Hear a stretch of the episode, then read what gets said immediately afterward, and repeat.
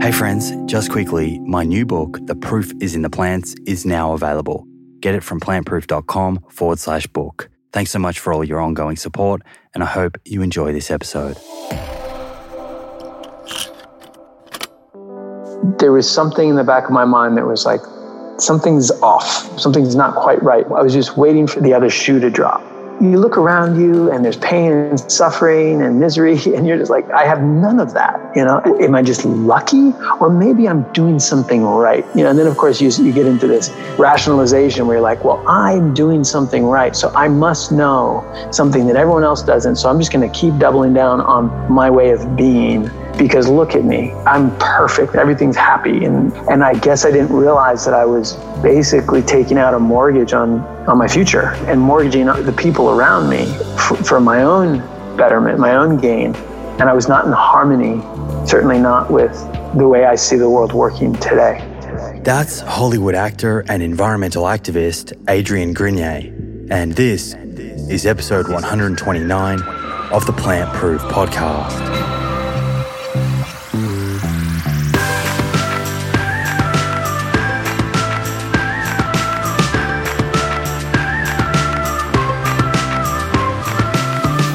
friends, welcome back. It's great to be here with you again. Hope you're doing well. For new listeners, thank you for joining us. Simon Hill here, your show host, author, nutritionist, and physiotherapist. Today, I'm really pleased to be able to share with you a recent conversation I had with Adrian Grenier. Adrian is most well known for his starring role in Entourage, a HBO series that spanned eight seasons between 2004 to 2011 and was followed by the Entourage movie in 2015.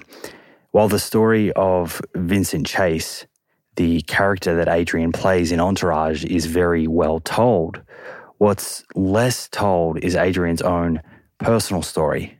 His somewhat cautious approach to entering Hollywood in the first place, and ultimately the reality of realizing that once immersed in fame, despite having everything, something was missing in his life.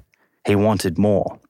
In this episode, you will hear how this all unfolded, along with what I believe are many key learnings and practical tips, which we can all benefit from thinking deeply about. Beyond the changes that Adrian has made to the way that he sees and navigates the world, we also chat about his brilliant work in nature conservation and activism. So, with that said, let's jump into it. I hope you enjoy this exchange as much as I did. And as always, I'll catch you on the other side for a debrief.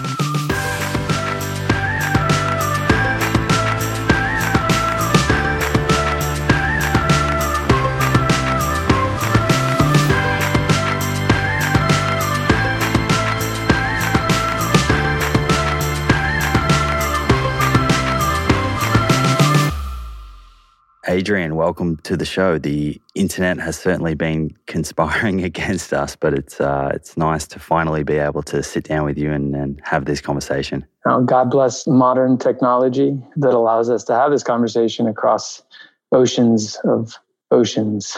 That's right.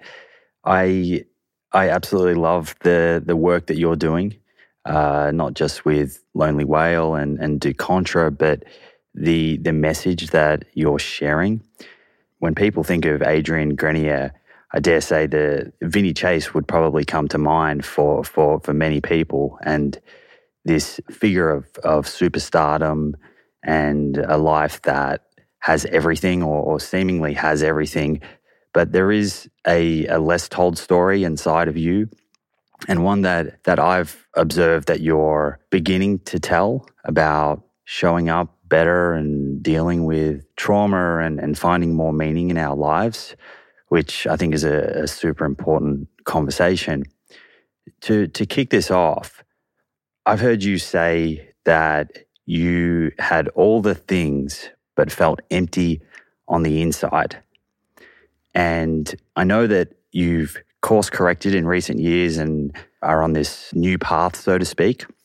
I think to to unpack this, we need to begin with how it is that you ended up as this star of this this huge American TV series Entourage, which really was a, a global phenomenon. What was life like for you as as a young Adrian, and you know where was home, and and how would you sort of describe your upbringing as we unpack this path to stardom? Yeah, I grew up in New York. I grew up uh, on the Upper West Side. I was born in Albuquerque, New Mexico, and then I was at four years old. I moved with my mother to New York. My mother wanted a better life for me. She wanted to expose me to culture and diversity. And New York provided all of that. You know, my mom, I think, was also looking for culture and diversity for herself. And so at four years old, I, I was taken from New Mexico with my family, my cousins, all that I knew, the big expanse of nature and the Sandias Mountains, the beautiful colors and the balloon festival and the balloon fair. I remember very fondly all the balloons floating in the sky. And then I, I ended up in New York, crowded and smelly.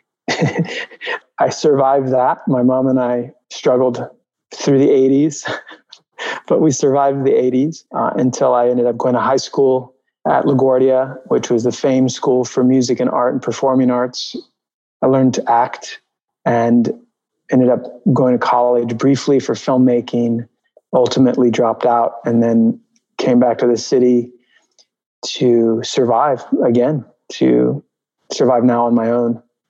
Uh, my mom kind of cut me off at, at a certain point after I had, you know, rejected college and um, and so just started working in my early 20s and then realized I didn't want to work that hard, waiting tables and doing menial labor for a guy who didn't have any viable skills, no degree. Uh, so I, I leaned heavily into acting, which was an easier way to make a, a buck.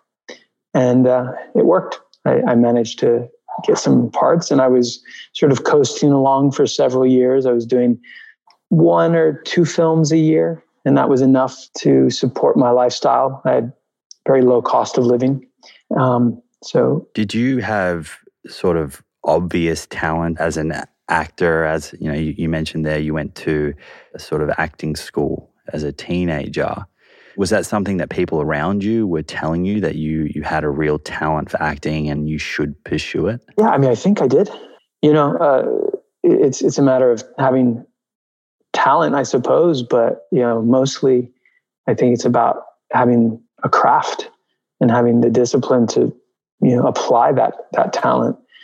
So I, I think that my talent was really mostly irrelevant until I decided to actually do something and take it seriously. Were, were there any actors or TV shows that were sort of inspiring you that you were looking up to? No, I was I was quite rebellious as a youngster. I still am.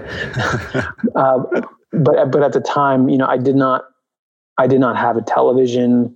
I was very much in the kill your television mentality uh, did not want to be indoctrinated by commercialism, et cetera, and wanted to sort of remain on the edges and be rebellious against anything corporate, uh, i.e., anything that actually made a lot of money. I was very leery of Hollywood, and my friends and I were were punks essentially, and it took some time for me to really open myself up to the idea of being a business person and stepping into the world of accumulation and business and acting as a means to build wealth and fame to actually uh, get some things accomplished in in a capitalist system.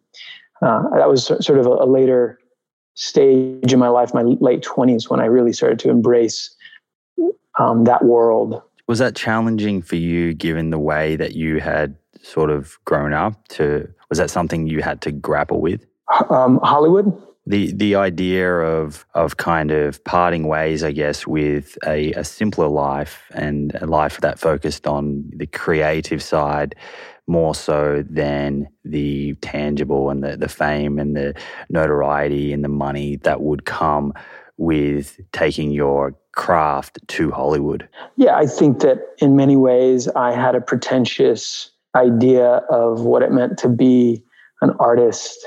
You know, the sort of cliche, archetypical, struggling, debauched, and indulgent artist who you know would refuse anything that's good for him or anything of, of material value because uh, you know sort of this romantic idea of of the struggle being the key to the good art and uh, yeah i had to i had to let go of that notion in fact i had to i had some struggles with my my friends we were all sort of holding each other down in many ways because we we were all sharing the same romantic vision and the minute i started getting opportunities that would actually pay me, I would get judged by my friends as being a sellout. I remember I came home. I came home to my roommates um, after having gone to get an. I think I got a I got a role or a, a big audition for a role, and I got the part. And I came back, and they had taken one of my headshots, and they cut out my face, pasted it on my mirror, put dollar signs in my eyes, and they and they wrote "sell out" on my forehead. that's that's got to be difficult when that's coming from your close friends. I mean, that must have had you questioning at some point, am I doing the right thing here? Oh yeah. Well, no, I just assumed that I was doing the wrong thing. Um, and of course, I wanted approval from my friends, but eventually I had to move on from those friends because we were holding each other back. I mean, it was uh, certainly an unhealthy dynamic in many ways. We were self destructive and destructive to one another. And that was hard. That was hard to, to let go of, of that lifestyle and that the, the identity of, of our camaraderie and go out on my own. And it was scary.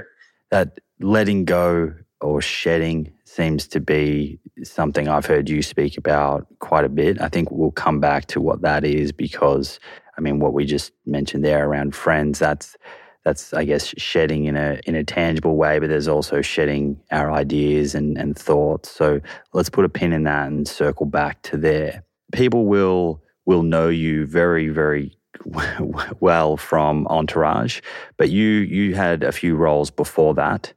Did is that what took you to Hollywood initially? Yeah, so I was doing um, the bare minimum I could do in order to survive um, I, I, was also pursuing music and filmmaking. So I, I, would do, uh, as I said, one or two acting roles a year, and that would give me enough money to support my other artistic and creative endeavors.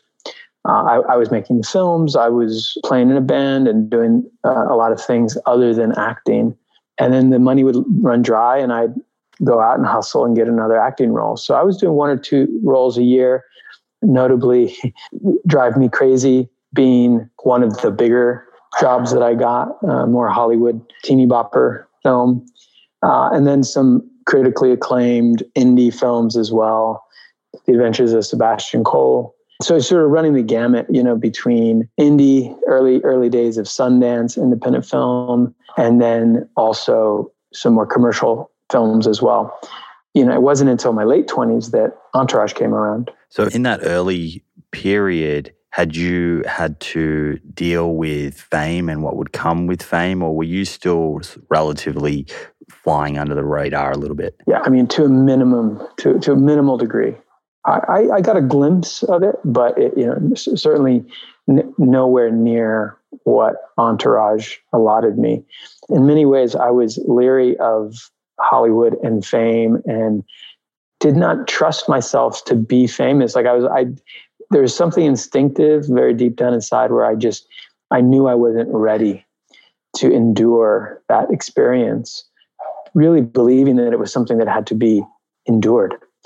Uh, and it wasn't until my late 20s that I felt not only ready to uh, to jump in there and really fully go for it. But also, I sort of had grown past uh, the immature part of me that was like wanting to be a starving artist forever, and I was ready to make some money and find some comfort. So this is when the the opportunity came along to do Entourage and to essentially to star as the main character in the show on this huge HBO production. How did that opportunity come to you? Do you remember the first time it sort of landed on your lap? Of course, I remember. Yeah, uh, life life changing event or series of events. So I was actually in Mexico, in Merida, in the Yucatan Peninsula. I was making a documentary. I was actually on my way to sneak into Cuba to make a documentary about Cuban hip hop. So, very much in line with the younger, rebellious Adrian filmmaker who wanted to just do everything on the fringe and everything on a low, low, low budget, scrappy. That was me. I had a thousand dollars and I was like, ah, I could probably film for a good month on a thousand dollars. And then when I get back, I'll figure it out. You know, I'll figure out how I'm going to make some more money and then edit and all that stuff. So I was in Mexico. I, I get an email from my manager and he said, Oh, check out this project called Entourage. And I was like, Okay, cool. And I read it and I was like, Yeah, it's uh, misogynistic, superficial, just like not, not at all reflective of like, I, I don't want to be a part of something like that. And he was like, "Yeah, but it's you know, take another look. It's on HBO." I was like, "Yeah, I don't, I don't do TV." He's like, "It's not TV. It's HBO." I'm like, "I don't, I don't own a TV. I don't, I don't even have HBO. I don't." So I just kept saying no, no, no, no, no. My manager basically told me that if I didn't do it, if I didn't audition for it, that I could find a new manager because he was sick of dealing with me. He was. Uh, you know, he, he knew that I would like just blow off auditions and I would just like do my, I was doing my own thing and he wasn't making any money off me. And I could, I totally respect and appreciate why he sort of had it up to here with me. And, and I knew, I felt if I don't give in a little bit, I'm never going to have any opportunities again to make money. So I have to play the game to some degree. You can only say no so much. And so I I heard it in his voice and I said, okay, I'll, I'll, I'll come audition. And I did. And I guess they, they really wanted a guy who was too good for the show because, you know, I guess if you're a celebrity, you don't need to audition. And so because I was so difficult, I guess, or, or because I kept saying no, I think they were intrigued and that sort of added to the allure and gave me the edge that I needed to get the role. So you got the role and I think most people listening will be very familiar with the show, but if they're not, and, and to sort of summarize things a little bit here, what's what's interesting is you just mentioned then, you know, weeks, months earlier, you were planning on rolling around Cuba on a on a budget, and then all of a sudden you're in this huge show that is going to see you just shoot to to success and fame and a spotlight in Hollywood, and that very much mirrored the character that you were playing of of Vinny Chase. Was that something that you were conscious of? That the role you were playing was, in some ways, I'm sure, something you were relating to on a personal level. Oh yeah, absolutely. Um, but Vince will always be a much bigger star than I am, forever you know, it's just as much as I try and catch up. He's just a little bit cooler, a little bit more hip than me. Fucking Vince. you know, like the, the show represented a lifestyle and an aspirational lifestyle that, you know, a, a lot of us liked to fantasize about including myself. You know, I was like, yeah, would love to be in a you know super uh, indulgent world with no consequences. No consequences. But of course, that's the key part. It's it's not. It's just it's a fantasy, right? It's just it's not real. But yeah, I mean, I I loved. I really enjoyed living the fantasy on behalf of the world, and also off screen. You know, uh, off screen, living that parallel life that was just you know maybe not as as as big as Vince, but still, you know, had the allure, had the, all the things, had all the indulgences, had all of the access and all of the the swag. So much swag. the meta nature of my experience is not lost on me. Becoming famous by playing a guy who's becoming famous on a show about fame in a culture that's obsessed with fame. The, the layers uh, of reflections is you know apparent and just really i mean i thought really cool also. In fact i, I made a, a, a, film about it. I made a film where i went even further. I deconstructed my celebrity through the eyes of a paparazzo. So cameras taking pictures of cameras you know filming. So i was still making documentaries as well. So like i had to get my uh, creative expression in there. And i made this film that was basically about the hall of mirrors which was my life and so yeah, it was certainly uh, ironic. Yeah, it's uh, definitely ironic, uncanny. Were you ready? I know that you said earlier you felt like you were sort of at the stage of your career where you were ready to take on something perhaps a little bigger, but were you really ready for the success and fame that would come with Entourage? And if you could go back and speak to yourself right now when you were given the role, what bit of advice would have you given to yourself? Oh, well, I, I mean, I think the universe gives you uh, what you're ready for always. I think, you know, on some level. Um, and yeah, instinctively, I, I felt like, okay, you know what, I can do this and and survive it and thrive within it. Of course, I wasn't aware of some of the pitfalls that, that I had to struggle with ultimately. But anybody who's famous, who has that rare, unique experience of having that many people paying attention to you or being aware of you, of the meat suit that you are, has to be dealt with. Everybody who's famous has to deal with fame in their own way. Uh, I dealt with it in my way, uh, and in some ways better than others. But ultimately, I, you know, so for example, I don't think I would let my children act in commercial properties. You know, to go into Hollywood and get jobs and on sets and I don't know if I would want my kids to to to have to endure that experience, that level of, of, of attention and coddling and catering to. I think I think it's it's not an easy thing to act in a play, maybe you know, or or you know, to do something that's down to earth and creative for the sake of the craft, sure. But the minute it becomes something that's plastered on every billboard and becomes a popular event, it's something that's really hard for the human psyche to contend with. We're not used to having that level of attention. We're used to being in tribes with a small number, 150 humans that we are familiar with, that we know, that can hold us and help us when we're struggling, that don't expect us to always be perfect, and that call us on our bullshit too. They tell us our shit stinks. In Hollywood, no one will tell you that. you know? At that time in your life, when you were sort of right in the middle of Entourage and at the heights of your fame, did you feel lonely? A lot of this attention can be quite superficial, right? Did you feel like you had the the sort of deep and meaningful connections in your life at that time? Um, I didn't feel lonely because I was never alone.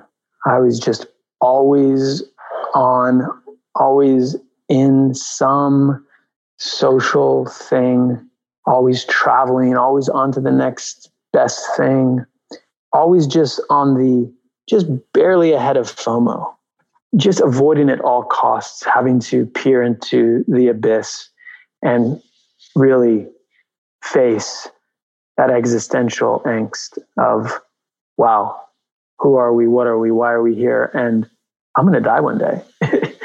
Just literally living 20 feet off the ground, high as a kite, invincible, no pun intended. Uh, yeah, Im- feeling immortal. Talk me through that because at the start I said, I've heard you say before that you had all the things, but you felt empty on the inside. And, and I think from, from the outside in, someone could look at your sort of uh, entrance into Hollywood and the fame that came with Entourage and, and, and, and look at that and think about all the fun that, that must have come with that, with the indulgence and the fame and the attention. And, and I can imagine that there were times when you were pinching yourself. Is this even real? Um, but, but what do you mean by you felt sort of empty on the inside? I, I, don't know when I said that. I don't know if I would say that right now. Um, I, maybe I'd correct it a little bit and just say that I felt nothing. It's not that I felt empty. I just didn't feel bad. I didn't feel anything. I was just numbed out. In, my mind, I was happy because I just, it was pleasure and feasts and you know just good times. I wouldn't say that i was even aware of the emptiness. I didn't even have an uh, awareness of the feeling of depth you know the lack of depth. It was more just i had a sense of dread.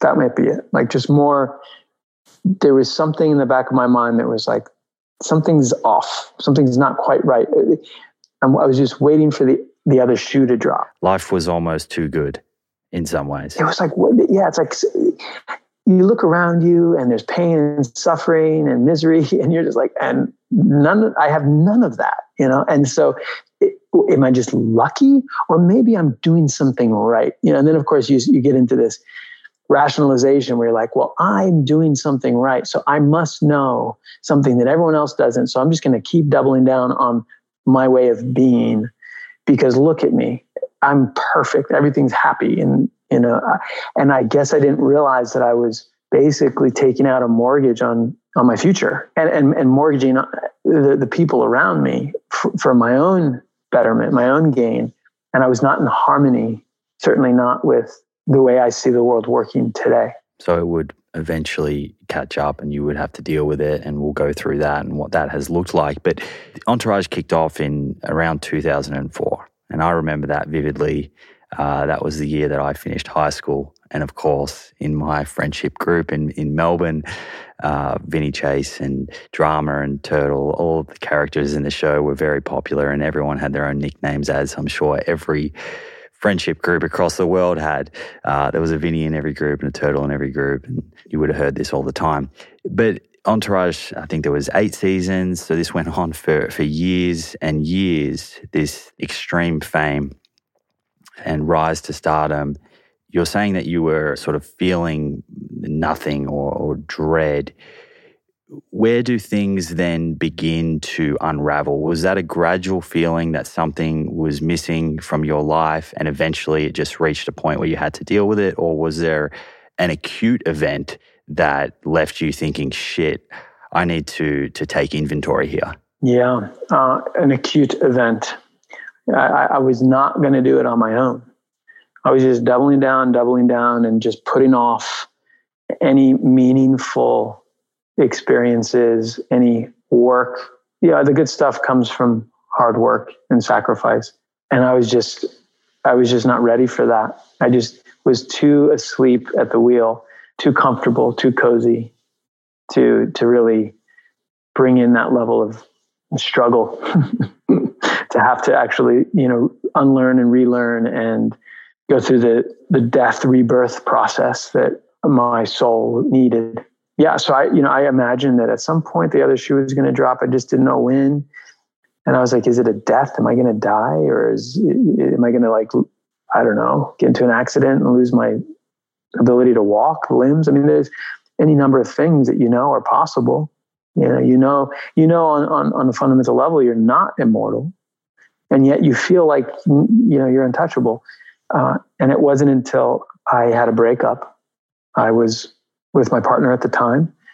And in my mind, we were just going to roll into family and children and maybe living together and maybe some sort of kind of marriage, although I didn't really believe in marriage, you know, but do all of that while still having the party life, still having the indulgences of being single, you know, and still doing all the things that I'd always done, but also in a relationship with children. I mean, it's it just didn't compute. That's a lot. That's a lot to juggle. yeah. In retrospect, I'm like, what a fucking delusional guy I was. um, but she she said, no, hell no, and she dumped me, and that was the wake up call because I loved her and I I could not believe that, that she was going to leave me. I, yeah, and no one knew me as, as well as she did. And I was like, if someone I trust and love so much, and I know loves me back, if she's willing to throw this all away, and, and I know she's psychic too. By the way, I know that she knows she's a she's a more of an intuitive spirit than I could ever be. I was like, wow, there is something that I need to investigate here. and so after she left me, I that sort of sparked um, it, it, it, basically sparked my journey of self discovery. And um, God bless her for it. I, you know, say a prayer to her every day. So talk me through what that looked like. Where do you start? Do you do you start by speaking with friends or do you call your your mother or do you start with certain daily practices? Where do you go when you realize okay, shit, I need to clean things up here? What's what's the start of that process? Well, I mean, I just basically, it started by me just being very uncomfortable for quite a long time. Just the resistance, like the denial, like, why? Why did she leave me? Like, this is bullshit. Like, maybe I'll just like bounce back like I always do. Let me go out and party a bit and see if that makes me feel better. And it just didn't you know so there was some resistance at first and just avoiding doing the work that i knew i needed to do and then eventually okay here i go it's time to buckle up hunker down and begin begin to work and so the first thing i did was cleaned house marie kondo. Uh, i was just shedding. Does this bring me joy? No. Okay out. And it's not just physical items. It's not just the things in the house but it's also the you know the conditionings the patterns the lifestyle choices. Is this serving me in this moment? No. Okay i'll stop drinking. Sex. Is this serving me? What is with this sex stuff that is not serving me or is not like supportive of me growing up so i went through a period of celibacy i went through a period of uh, sobriety um, started meditating, clearing my thoughts, cleaning you know, the chatter in the brain, and created a clean slate uh, on which I could then build again. So it sounds like this was a tipping point where you realized, and you mentioned there, you went out and partied and realized that wasn't going to help you get through this situation. So you realized that this feeling of emptiness or not feeling anything wasn't going to go away through anything external, any anything it, that you could. It, it was at this point that I felt the emptiness. When she left me, then I realized it, it was like direct confirmation that oh, you know, we are our lives are the relationships we hold, and my relationships were fleeting. And the one relationship that I thought was going to be of substance, that was going to hold me through, you know, the rest of my life, was gone. And what was it that I was not able to hold, like keep that relationship? Why? You know, so I had to start contending with what it was that I, how I was showing up in relationships, what I was really offering to people, what kinds of people were in my life, and were they really supportive of me, or was it just a fun Friday for them? So it was at that point then I started to feel the emptiness and the loneliness. And that scared the shit out of me because I was like, wow, this is this is a lot to be, you know, sitting in for for the rest of that forever. So it becomes very much a sort of inside job for you at this time. And you mentioned before meditation. And, and I'm kind of wondering from a practical point of view, if someone is feeling this feeling that that something's just not right and, and they're wanting to go inwards is there any books that you turned to that helped you or uh, are there any sort of particular defining moments that helped you with this? Yeah, certainly a number of books. You know, I, I knew that there was something around my masculinity that I needed to work on, something around growing up, becoming a man, you know, and not in a cliche sense, but growing up and taking responsibility for my life and I started to explore men's work. I started to seek out men's groups and also reading all the literature, all the books that I had heard about and, you know, people had recommended, but I had avoided, you know, I, I don't need that. You know, I'm, I'm good. Thanks. So I, I went back, I read Iron John uh, is one, um, The Way of the Superior Man. I read which was very, very helpful. 12 Rules for Life was very helpful. Man's Search for Meaning. A, a number of books that, yeah, that sort of set into motion a, a larger exploration of my own identity as a man and helped to invite some of the rites of passages that I'd not had the opportunity to go through because I didn't have the positive adult role models that one might hope to have, um, and had to sort of create my own initiation into mature adult masculine figure. And and I did I did a shitload of podcasting and YouTube YouTubing as well. And you mentioned before that you were doing some meditation. Meditation, yeah. Was meditation a, a practice that you you already had as part of your sort of daily rituals routine preceding this, or was this something new that you leapt into and and started to see benefit from? Um, so meditation is something that I did when I was younger and sort of lost track of it for all the reasons we're talking about, and then sort of came back to recognizing the value of that as a, a tool, uh, and yeah, started creating a lot more self awareness, a lot more presence, a lot more depth of feeling, expanding my awareness of all of the sensations, all of the feelings in my in myself that were craving escape, wanting to be avoided, and confronting some of the unpleasant experiences and feelings inside my psyche that I'd been avoiding that only a strong, mature man can confront. I had to become the warrior in order to face myself. It sounds like, in many ways, you, you, mentioned earlier at the start of our conversation here that you were a little leery of Hollywood.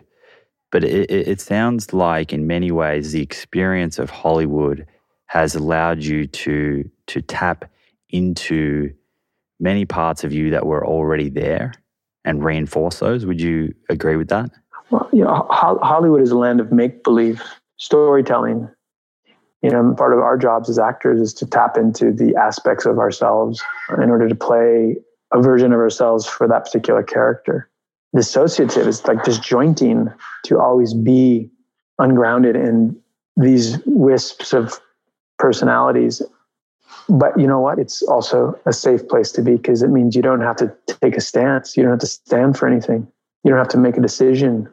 You don't have to choose an identity and own it and take responsibility for it. You can just skirt in and out of various roles and serve yourself or serve the moment and get away with things because you can just put on the mask. It's very hard when you re- remove all the masks and you're just confronted with the self that is, you know, behind all of that. These changes that you're talking about and what you've been working through can also be somewhat difficult if the people around us are not sharing the same outlook. And often we hear a, a, phrase thrown around find your tribe. I'm sure you've heard of that before. And I'm wondering in the recent years, as you've been working through this, how important has that been for you surrounding yourself with the right people to help you with this sort of new path? Extremely important you know, I, I, it was important for me to not only shed the things that weren't serving me, but also invite in those things that would help to be supportive and help me learn things that I was unfamiliar with at the time. So, yeah, I, I definitely needed to seek out like minded men, humans, not just men, but particularly men, uh, who would help me do the hard things to, to like support me during those hard moments and also give me insights into their own journey into self-discovery and growth and create a positive feedback loop amongst those peers who have a higher order of thinking that want more for the world that want more for themselves that want more for you. And together we we rise as opposed to this tall poppy envy. You know, there's a lot of envy in Hollywood and competition, and nobody wants you to succeed. Everybody wants to pull you down so that they can succeed. And I mean, and that's the zero sum game of our capitalist culture. You know, it's like get mine, exploit others, our natural resources, because if I don't, someone else will. It's survival of the fittest and it's competition. And that's just not true. Our greatest gift as humans is the ability to collaborate and support each other and envision a better world, share that vision abstractly through language, come to a common understanding of what's possible, and then together work to make it so, to actually conjure that reality. And, that, and that's such a hopeful worldview. And I, am lucky to, to say that now I, I have friends that do share my optimism for what's possible and that do support me and who are manifesting a better world for ourselves and our children. So, yes. Hey, friends, I hope you're enjoying this episode. It's Simon here. Just a quick intermission to remind you that my book, The Proof is in the Plants, is now available.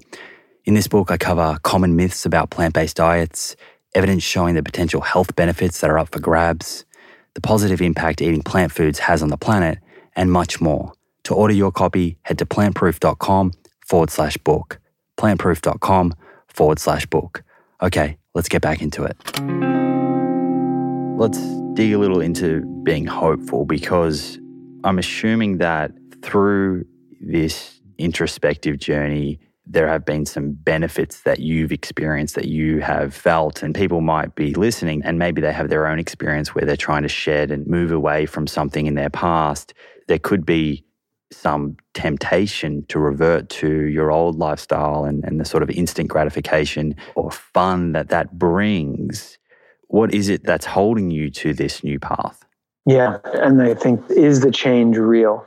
Has it truly taken hold, or are you at risk of relapsing or falling back into the old patterns, the old lifestyle? And I would say, yeah, of course, there's that risk. And that's that's part of the value of making healthier, positive choices because it's a choice. If you don't have the ability to choose, if you're just being forced to do something, or if you can't do the malevolent thing because it's just that you don't have access to it, but you would if you could, then it's not really authentic. So I like to remain in close proximity to those other indulgences just to remind myself that I am making a choice. And every moment is a choice. It's a choice to choose from your heart or to choose from ego or some other maybe more diminished place. And I, I do take that very seriously like this. I sort of had a strained relationship with the divine, with God. In fact, I was agnostic at best and atheist uh, much of the time didn't believe in God. And then I realized, wow, no, God is real in that we choose in every moment to embody that principle of God, to make choices that are reflective of that divine higher aspiration embodied in God, or we choose the diminished parts of ourselves that are, you know, more reflective of the baddies, evil, I've relented into accepting a, the God consciousness as being simply the reflection of our higher selves. And so that is a choice we make in every moment. And that's why, in the allegory of the Bible, the story of the Bible, God gave us free will so that we can choose in every moment. And it's important that we have that choice because if we simply had to make the right choice, or if God didn't give us free will and we were just good, then there would be no love in that. It would just be, it'd be kind of boring too. yeah, I think that's beautifully put. That you still can indulge, but you're choosing not to, and that's powerful. It's not that you can't. You've you've chosen not to. Yes, and all of those layers are still within me, and I I have transcended that worldview and those so that set of choice making i'm oriented in a different direction but that's still part of me. I still have all that yummy naughtiness you know inside. I'm just not i'm just not indulging it. So a, a big part of this course correction and from the outside in any way it seems to be about finding a, a way to serve others or adding that as another layer to your life. And no doubt you were already doing this, but it seems like you've kind of doubled down a little bit on it, uh, particularly with the work you're doing with uh, Lonely Whale. There's a quote from Jay Shetty that I love, and it it's plant trees under those whose shade you do not sit. It may not be his quote, but it's in his book. That's yeah, that's a great quote. And and I think this speaks to a lot of the work that you're doing with Lonely Whale, which I'd like to to sort of dig into. Definitely live live by that principle, 100%. So, how about to start with Lonely Whale? If we zoom out first for a kind of macro look before coming into the level of the oceans, what makes you care about the planet and, and life around you? Where did this sort of passion for environmentalism come from? I think it's it's a belief that I matter, a belief that what I do actually matters. And so therefore when I see the world and I want it to be better than it is, when I see humans, civilizations wanting things to be less destructive and more more careful, more mindful, more sensitive to all living things. I, I believe that that's possible. I believe that it is something that we can achieve. And so I decided to put my life force, my energy into doing whatever I can to help get us there.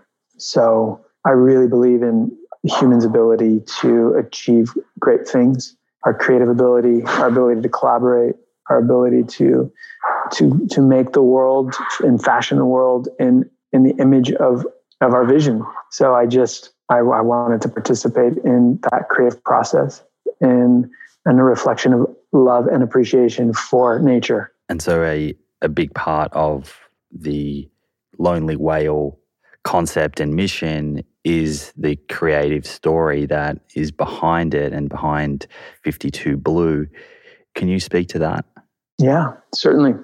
Our hero mascot, the lonely whale, is a creative force who seeks connection, singing a different frequency than all other whales.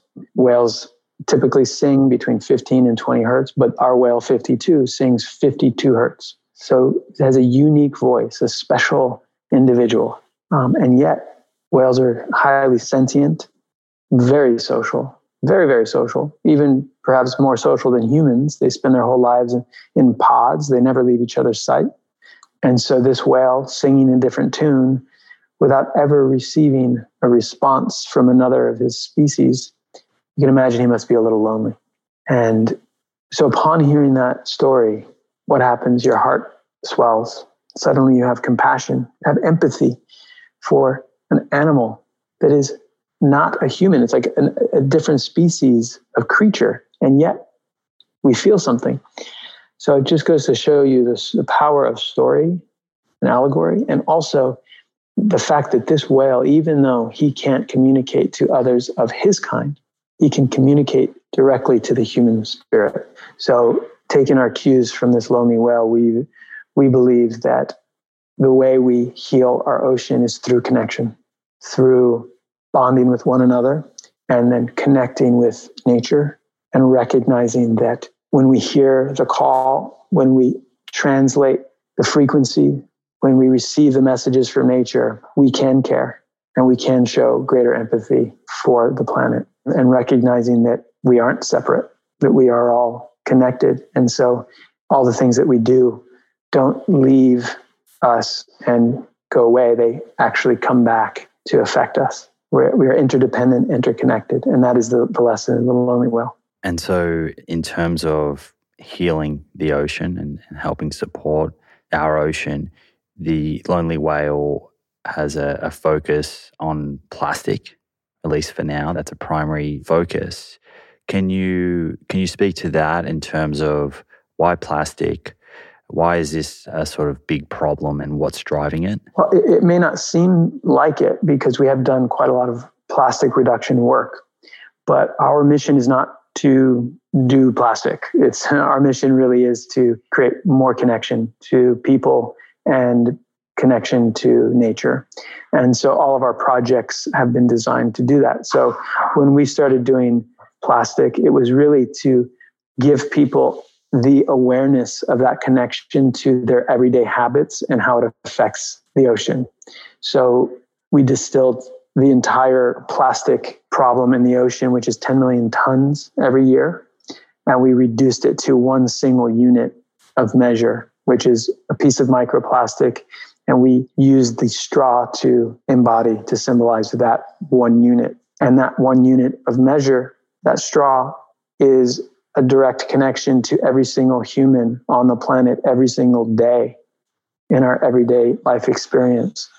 So we drew that connection to what you do every day to plastic in the ocean and gave you a empowering choice to say no, to stop sucking. Um, and that that was how we got into plastic. And of course, you know, there's there's a lot of work to be done, but it wasn't specifically for plastic. We really believe that the solution is through self care, connection, and then making the choices that you can make to reflect that connection. We created Next Wave Plastics, which is a consortium of 15 companies from around the world that have a global footprint. So, again, connecting companies to create a global supply chain to utilize plastic that's destined for the ocean in their businesses to, to some degree. And so they've all pledged to uh, not only support financing the creation of a global supply chain for this particular material, but then also have pledged to do personal audits of their business to find ways that they can utilize it in the way they do business. So again, connection. We are connecting the businesses so that they can achieve you know a healthier ocean together. Uh, and then I'll just my la- my last pitch for now. uh, Ocean Heroes Boot Camp. We've made we've connected rather 300 kids from around the world, ages 8 to 18, from 30 different countries, in a boot camp style conference where youngsters can learn about science, ocean science, plastic pollution, and solutions to many of the, the world's problems while they get to know each other, create alliances, lifelong friends, and can have a little fun doing the work to better our oceans because it's more fun with your friends. Yeah, I love it. And it's it's powerful raising awareness and and educating individuals and businesses uh, that they can be a part of the solution and, and helping the planet heal is super. and like powerful. you said finding people of, of like mind to support you and you know manifest in your higher self i know that you track some of your impact on some of the projects can you talk to any of the sort of tracking or the metrics that you've followed um, with regards to perhaps the straw campaign? I mean, I don't know what the metric is at this point. Um, you know, at, one point, I remember the last I checked, we were at like 20 billion plastic straws removed from the environment. And that's, yay, that's amazing. And, and just, I mean, a lot of it is just experiential. Like, you know, it's, it's hard to even get that data but you know go into any number of restaurants and it's it's either paper or other you know biodegradable options or just not even a straw at all. You know they have a lot of new um, containers that don't even receive a straw. So I, I can't say exactly but i know it was it was quite a big number at one point but still just to start that's not the goal. You know our goal is really the awareness and recognizing there's a long way to go. We still have a huge plastic problem. And so I, I choose not to be too self congratulatory, but just keep going because there's still more work to be done. Yeah, I think though we we do need to pause and acknowledge there has been huge progress while there's still lots of work to be done. I think the last five years, and perhaps I'm in a bit of a bubble uh, here in Bondi in Sydney, and I travel to Bali all the time, but a lot of the places that I regularly go to, this single use plastic seems to be disappearing which is a, a great start, as you say. Yeah. Well, enter masks. Yeah, that's that's a whole nother conversation, isn't it? Yeah, I, I I I think that as conservationists, we need to let go a little of perfection. You know, wanting to save like the savior complex of I'm going to save everybody by doing this thing we're in a very complex reality, a multifactorial, to say the least, reality. I emphasize these days personal choice.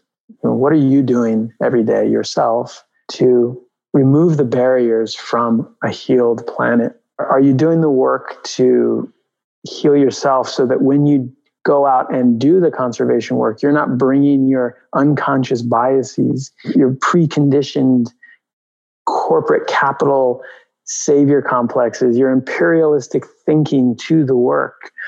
Are you coming at it from the same paradigm that created the problem? And I see that a lot in conservation, like a lot of this old paradigm thinking in trying to create the solution.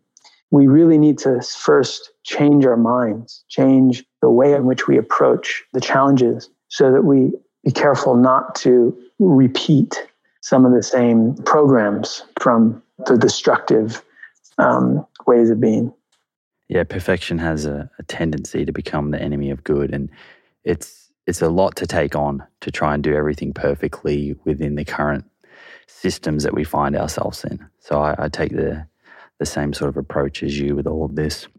With regards to plastic in the ocean, I'm sure you've watched Seaspiracy or or have heard people speak about it. What are your thoughts on commercial fishing to the plastic in our oceans? Is this a concern? Yeah, definitely a concern. Um, sadly, there was nothing new in Seaspiracy for me. You know, a lot of what was brought up in the film I've known about for years. To me, the, the film was kind of like a the greatest hits of horror in the ocean. Like, let's just pack all of the shit that you got to be fucking concerned about in the ocean in one film. It's a lot. It's a lot, and I just don't. I, I don't know if I buy the solution presented. I'm very happy if people watch it and have some more awareness around the way in which our current systems are organized. But again, it's it's a complex system.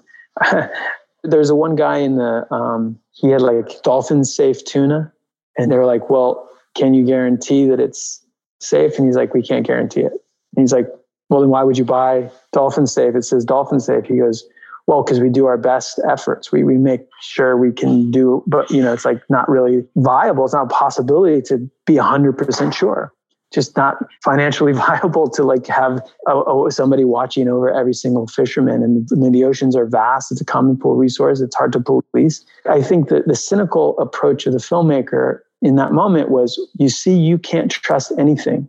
You can't trust any of these people. But what I saw was that is how it is. There is so much complexity that you can only do the best you can do.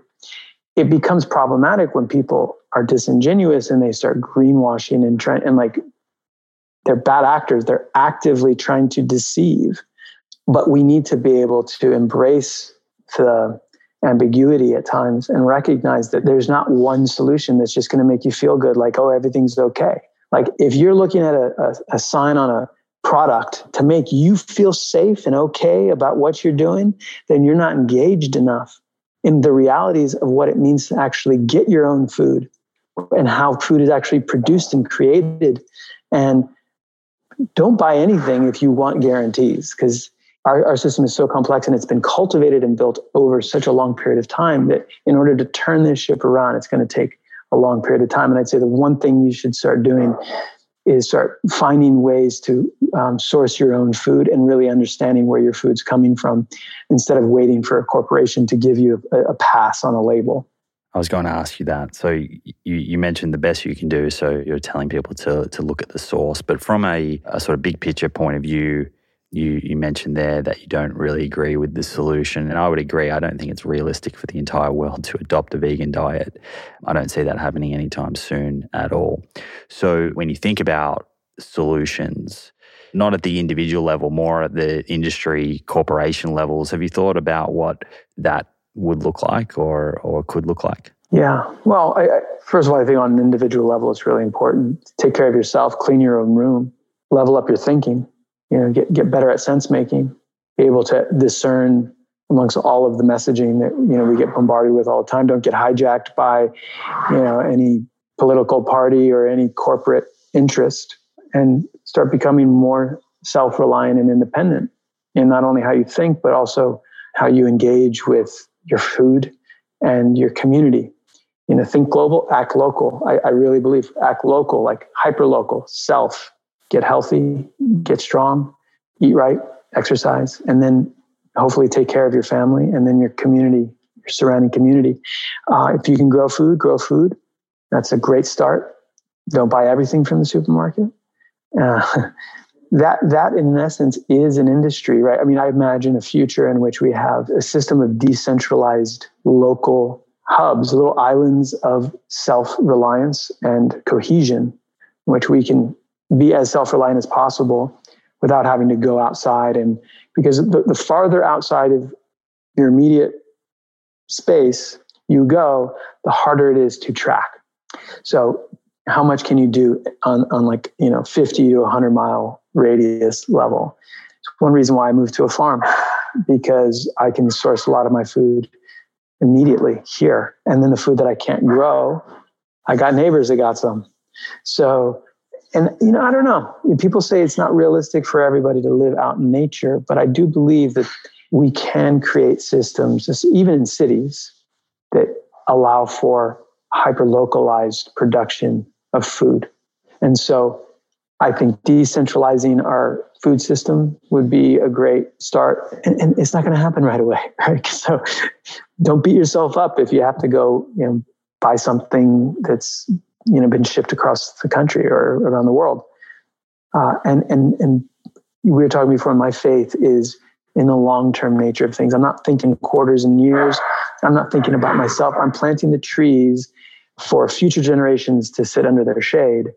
And everything I build, I hope, will reflect the values that we all share, which is non exploitative, non harmful to our resources and nature, respecting and appreciating the diversity of cultures and wildlife and uh, the interdependence of things. And we're, we're having to build these systems now. This is the time we build them for that future that we may not see.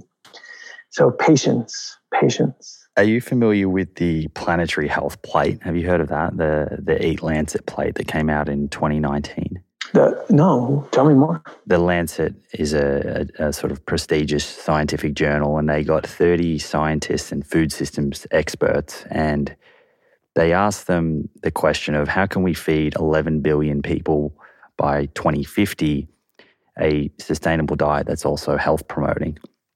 And I think I think it's a good reference for people. It's a it's a dietary pattern that can include animal products, but it would probably be described as plant predominant, I guess. So there's a lot of whole plants in there. Um, and if someone chooses to have animal products, they're in there too, or they don't have to be. But I think it's a good guide for people to look at. And then to add to that, the things that you said, if you can look at that as a bit of a guide and then try to, to source as many of those foods from local community as possible and from farms that are interested in regenerative style practices, I think that's a sort of good starting point for people. Yeah, absolutely. Amen. I'd love to uh, send me a link. I'd love to to look at it. Yeah, I will. I'll, I'll send that across uh, afterwards. Hey, let's let's segue, uh, jump over a little bit here, change gears uh, as we're winding up. I do want to talk about Du Contra and this idea of yield beyond money. Where does that sort of come into the picture here with everything that we're talking about and, and what's going on in your life? Yeah.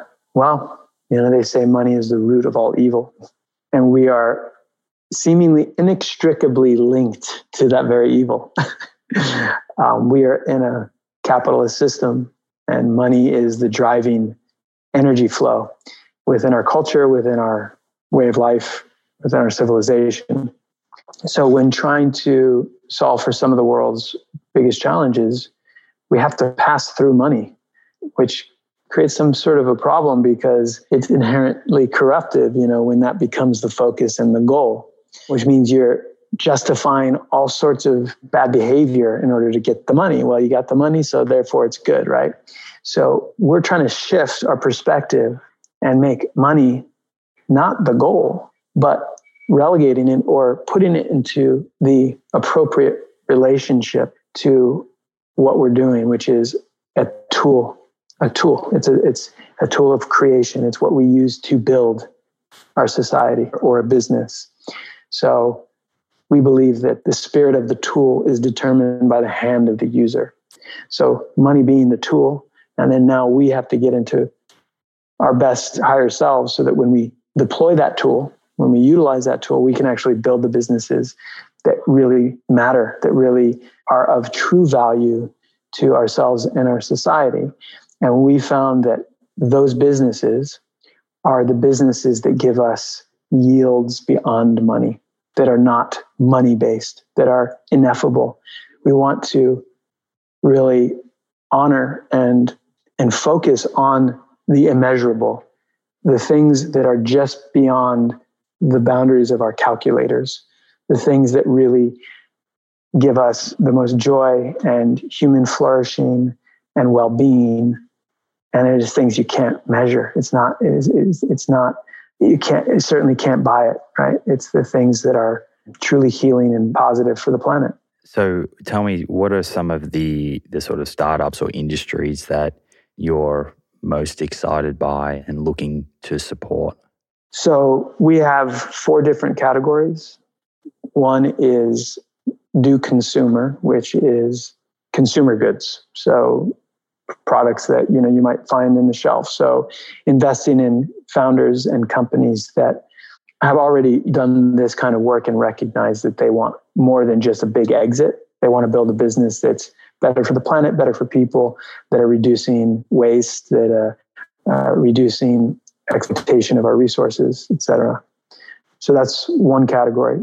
Another category is the future of finance, in which we are investing in financial instruments, tools that give more access to more people of the world's wealth, to decentralize. So, technologies that help to, as we were talking about before, decentralize a lot of the wealth um, and, and put it in the hands of local projects and businesses.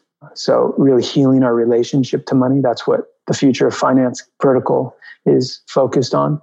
Human flourishing, which is a set of tools that are both ancient and new that help support the betterment of humankind. So, health, wellness, mental health, as well as even psychedelics and technologies that help people level up. Uh, so, that's another vertical. And then the, the last vertical is communitas. We really believe in bonding and creating very robust communities of humans sharing sharing that felt experience of the impact that we're creating, as opposed to it being all looking at how much money we're making and all the zeros that we're going to get in our bank account. We got to bring that into the tangible, into the real, where we can share that experience with one another. And that includes transformative experiences and retreats and outings and human to human bonding. So, so within those four categories, we are, looking at businesses that support all of those different aspects. Hey, friends, me again. Quick note to let you know I have a brand new, completely complimentary two week plant based meal plan on my website.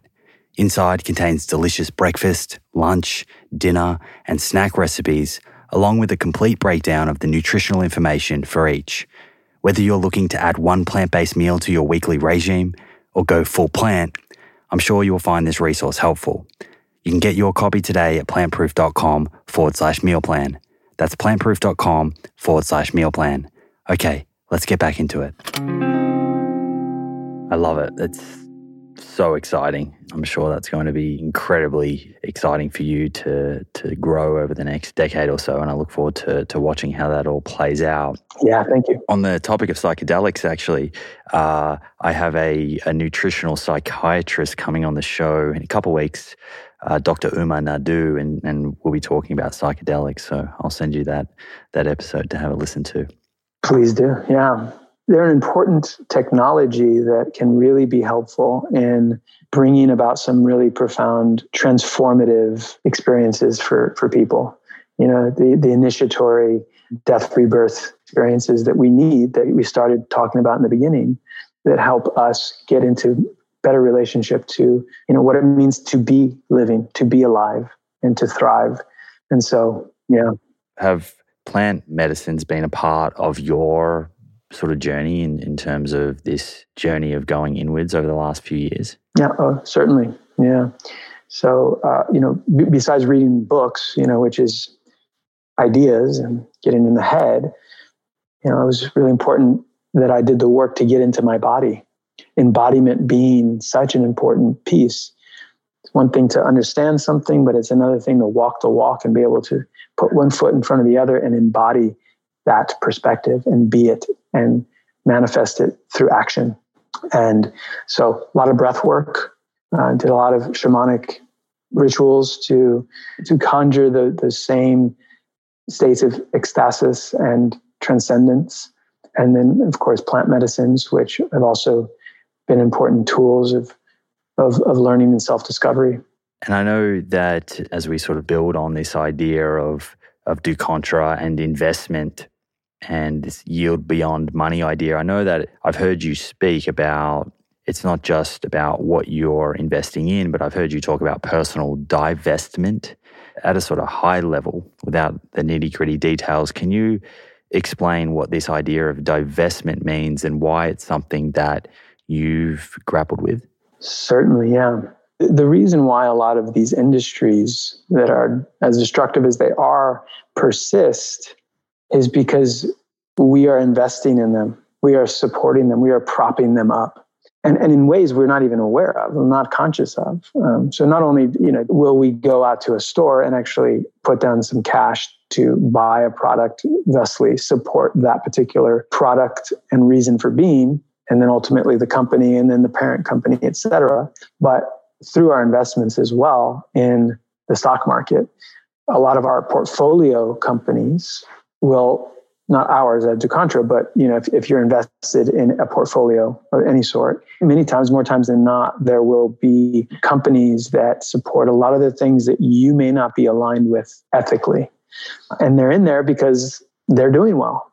So oil is one of them. If you're, uh, you know, you're like your 401k, right? Or your, your retirement plan, a lot of times will be naturally just by default invested in a lot of these companies because they're designed to make sure that your investment portfolio is secured.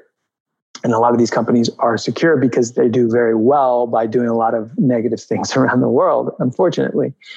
So you have to take a little bit of time to, like, almost with a scalpel, go in and extract those businesses from your portfolio and then replace them with other companies that will help to offset whatever that shift is in your portfolio. So I, you know, I did a lot of that work a few years ago, divested from oil and uh, weapons and tobacco and stuff like that, which I just fundamentally am opposed to ethically. Even though they were making a lot of money, I don't believe in them, and I would not like to support them. So yeah, divesting is uh, an important step as well, and taking away your support for certain businesses. Beautifully put. Some good food for thought there, certainly. Hey, so to wind this one up, you mentioned the word hopeful before, and I thought we could finish with some hope. You speak of the industrial evolution, and I heard you speak about this, and I thought it was really, really nice. Can you explain this idea of industrial evolution? Yeah, um, the industrial revolution created internal combustion engine, which sparked all of our all of our everything, you know, um, thrust into modernity, all of the buildings, all of the urban sprawl, all of the industry that is out there in the oceans, exploiting our fish faster than they can regenerate, all the pollution that creates climate change, all of the industries that exploit child labor, et cetera, et cetera, et cetera. So that's daunting and upsetting but I do believe that we are now poised for an industrial evolution in which we evolve into the next phase where we can actually create industries that aren't not only not destructive, but can be regenerative and have a net positive effect on people and the planet. It is absolutely possible. It is within reach. It just takes a little bit of imagination, which we're really good at as humans, and then a lot of collaboration in which we put our egos aside and we decide to give into that symbiotic interdependent relationship between each other as humans and the planet itself all of ecosystem services as well paying respects to nature and all the things that it's offering us for free free of charge to support human life Uh, so working in harmony is really, I think, what's possible in the new industrial evolution. Well put, mate. It's uh, it's been an absolute pleasure having you on the show. Uh, as I said at the start, the internet was conspiring against us, but I'm so glad that we were able to do this because uh, you're just dropping so much knowledge, and I know that so much of what you're saying deeply resonates with me and and I know that it will with the listeners and I really hope that you keep feeling compelled to share because it is just such important information that you're covering. Uh, so please do come back and and join me again sometime soon. I know the the community here would love next time in person. Yes, next time hopefully in person, be it in uh, in Bondi or in Texas. Uh, actually, I grew up in Texas. I didn't tell you that. Really? I spent, yeah, I spent. Uh, your, your accent betrays it. You, you. That's right. I actually was living in College Station, but I was. Uh, I was only uh, two till six years, so the the very start of my life there.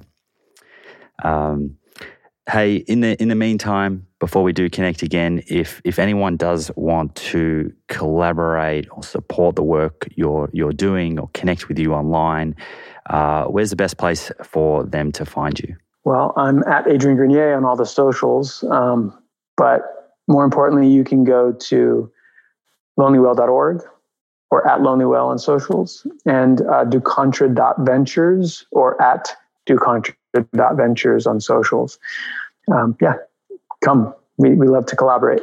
Thank you, my friend. Let's do this again soon. Thank you. Bye, everyone.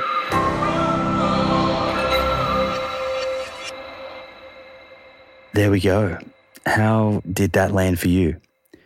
I think the biggest thing that I personally took away from this conversation was that it's okay to want more out of life.